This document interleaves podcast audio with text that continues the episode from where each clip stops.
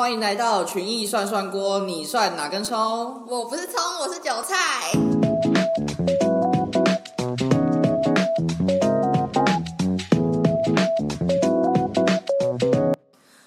末我们家族聚会，就听到很多长辈在那边讨论说他们的美股啊走势怎么样怎么样，我就想到，哎、我的资金全部都在台股，还有台湾的银行，哎，这样是不是就是没有做到分散风险？也没有说就是没有分散风险，毕竟台湾的市场是比较小的啊。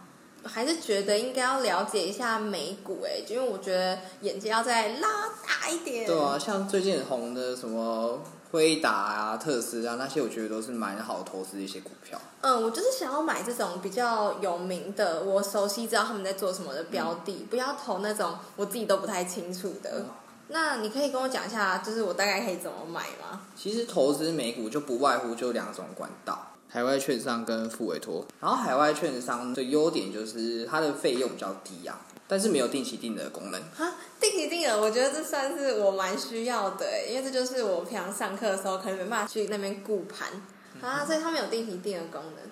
哎，那我可不可以就是自己手动啊？比如说，我就每个月一号我就投入多少钱，每个月投，每个月投这样子。如果你要这样的话，那你可能汇款费用会超多的欸。啊哦，所以他还要汇款到国外哦。对啊，就是你每次汇钱的时候，你都要收一笔手续费，然后又像你这种金额小啊，然后又一直汇的话，这样真的超不划算的。啊，那所以这种比较适合资金比较大，然后可能久久才汇一次买单股的那种。对啊，而且你刚刚说要汇款到海外券商，那这样不就代表我还要去承受那种他如果他倒闭了啊，我我现在人在这边，我要怎么处理啊？可能就他倒闭，可能就直接倒闭吧。哎、你不要讲我屁话，所以来我要怎么办？就是他如果倒闭，我要怎么处理啊？啊，就是如果他真的倒闭的话，你可能就要去请那种跨国律师啊，还是去当地处理一些这种案件。啊，那那我真的会有点睡不着哎、对啊，你看那个股票这样损益一直往下，然后又要请律师费啊，然后还要去那边住啊，什么有的没的，你真的啊赔到一个。那你你刚刚不是还有说还有另外一种管道，另外一种你先讲好了。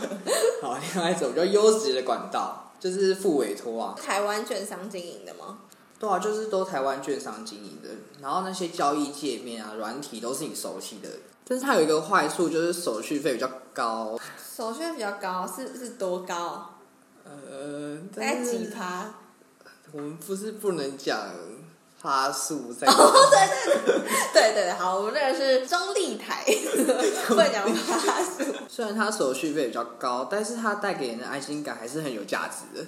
哦，难怪很多阿公阿妈都是用副委托，因为他就是可以直接打过去，就是哎，啊我迄个安诺哦五倍丢哈，OK OK，就是你看他如果海外的话，是不是就没有办法有这种服务哦？如果阿公阿妈的英文很溜的话，也是可以直接跟他沟通。如果我阿妈的话，那他可能就只能买两档股票，就 Apple 跟那个麦当劳。哎、我想到在台湾的话，如果你要你买股票赚钱的话，不是会被扣那些股利所得税吗？那如果我买美股的话，用海外券商或用台湾的副委托下单，他们扣的税会不会不一样啊？其实他们两个都是会扣三十趴的股利所得税，只是副委托会协助退税给我们投资人。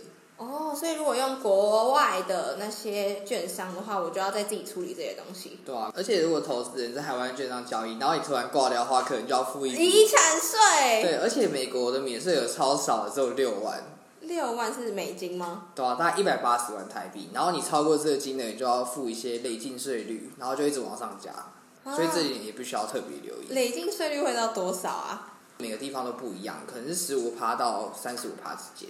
那海外券商跟付委托还有什么其他差别吗？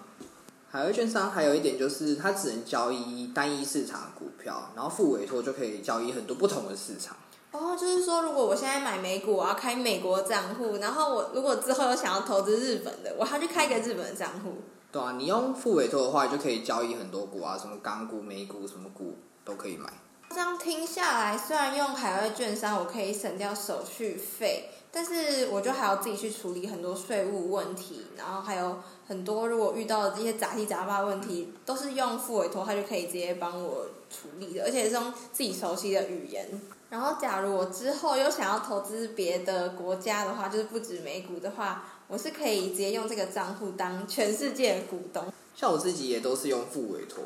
你会用应该是有一些更专业的原因吧？哦，对啊，因为金管会已经认定，在台湾境内能合法经营证券的，就只有台湾券商而已。而且，当发生金融纠纷的时候，台湾主管机关是没有办法提供任何保障给去海外下单投资的，连政府都不会救我。对啊，其实我觉得你真的不用舍近求远呢，用台湾的副委托就可以免避掉这些困扰了。更近就是直接用我们实习的群益就好，人在楼上直接开户一下就好了。啊，跟你分享一件事，就是其实我早就已经踏入美股副委托的市场很久了，像什么特斯拉什么鬼的我都买过。但是我最近发现美股定期定的报酬率超好的哎，这种就是我以为你不会买的东西哎，所以你有在用。都是用哪个 A P P？之前都是用别的 A P P，然后来到群益之后才用群益存骨头。哎，我发觉它有超多好处的，就是什么它不用低消啊，然后扣款日期也超多，它可以它有个功能超酷的，我觉得是其他券商没有，就是它可以每天都扣款。每每天扣？那你有那么多钱哦？还是说啊，因为它没有低消，你就可以扣，每天扣也没关系。对啊，每天扣个一百块、两百块啊。然后它的选择嘞，是我想要买的，它上面都应该对，就是美股各大都有，就是标的超多的。其实我觉得很多人选择不要买美股，很大原因是因为他们就觉得那是自己不熟悉的东西，会觉得反正台股就够用了。那我蛮好奇，你决定要投资美股的原因是什么？其实我能理解大家不想投资美股的原因呢，不外乎就是因为它是一个相对陌生的市场。但是我认为不投资美股也要去关注美股的动态，像台积电在美股也有台积电 ADR，台湾的大盘就是看台积电涨或跌嘛。如果台积电 ADR 开的很低的话，你隔天一定会影响到台湾的加权指数。哦，就是认真的投资人其实可以前一天的晚上就去关注美股的波动市场如何，然后就会影响到今天台股的开盘。对。然后更深远的影响，就像是苹果的苹果概念股，就是大家所说的瓶盖股，就像什么星星啊那些，苹果可能开的很低，隔天也会影响到星星。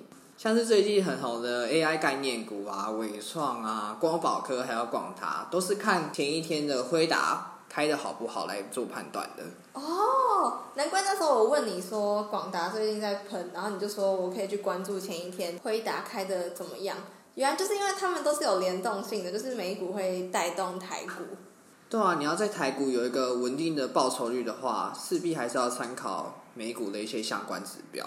嗯，所以我觉得，如果你听完这一集还是对美股投资没有兴趣，或者是还是会怕的话，我觉得还是要关注美股。好，那今天的美股怎么买就跟大家分享到这边啦，希望你们有喜欢这一集。那我们群益串串锅就下次再见，拜拜，拜拜。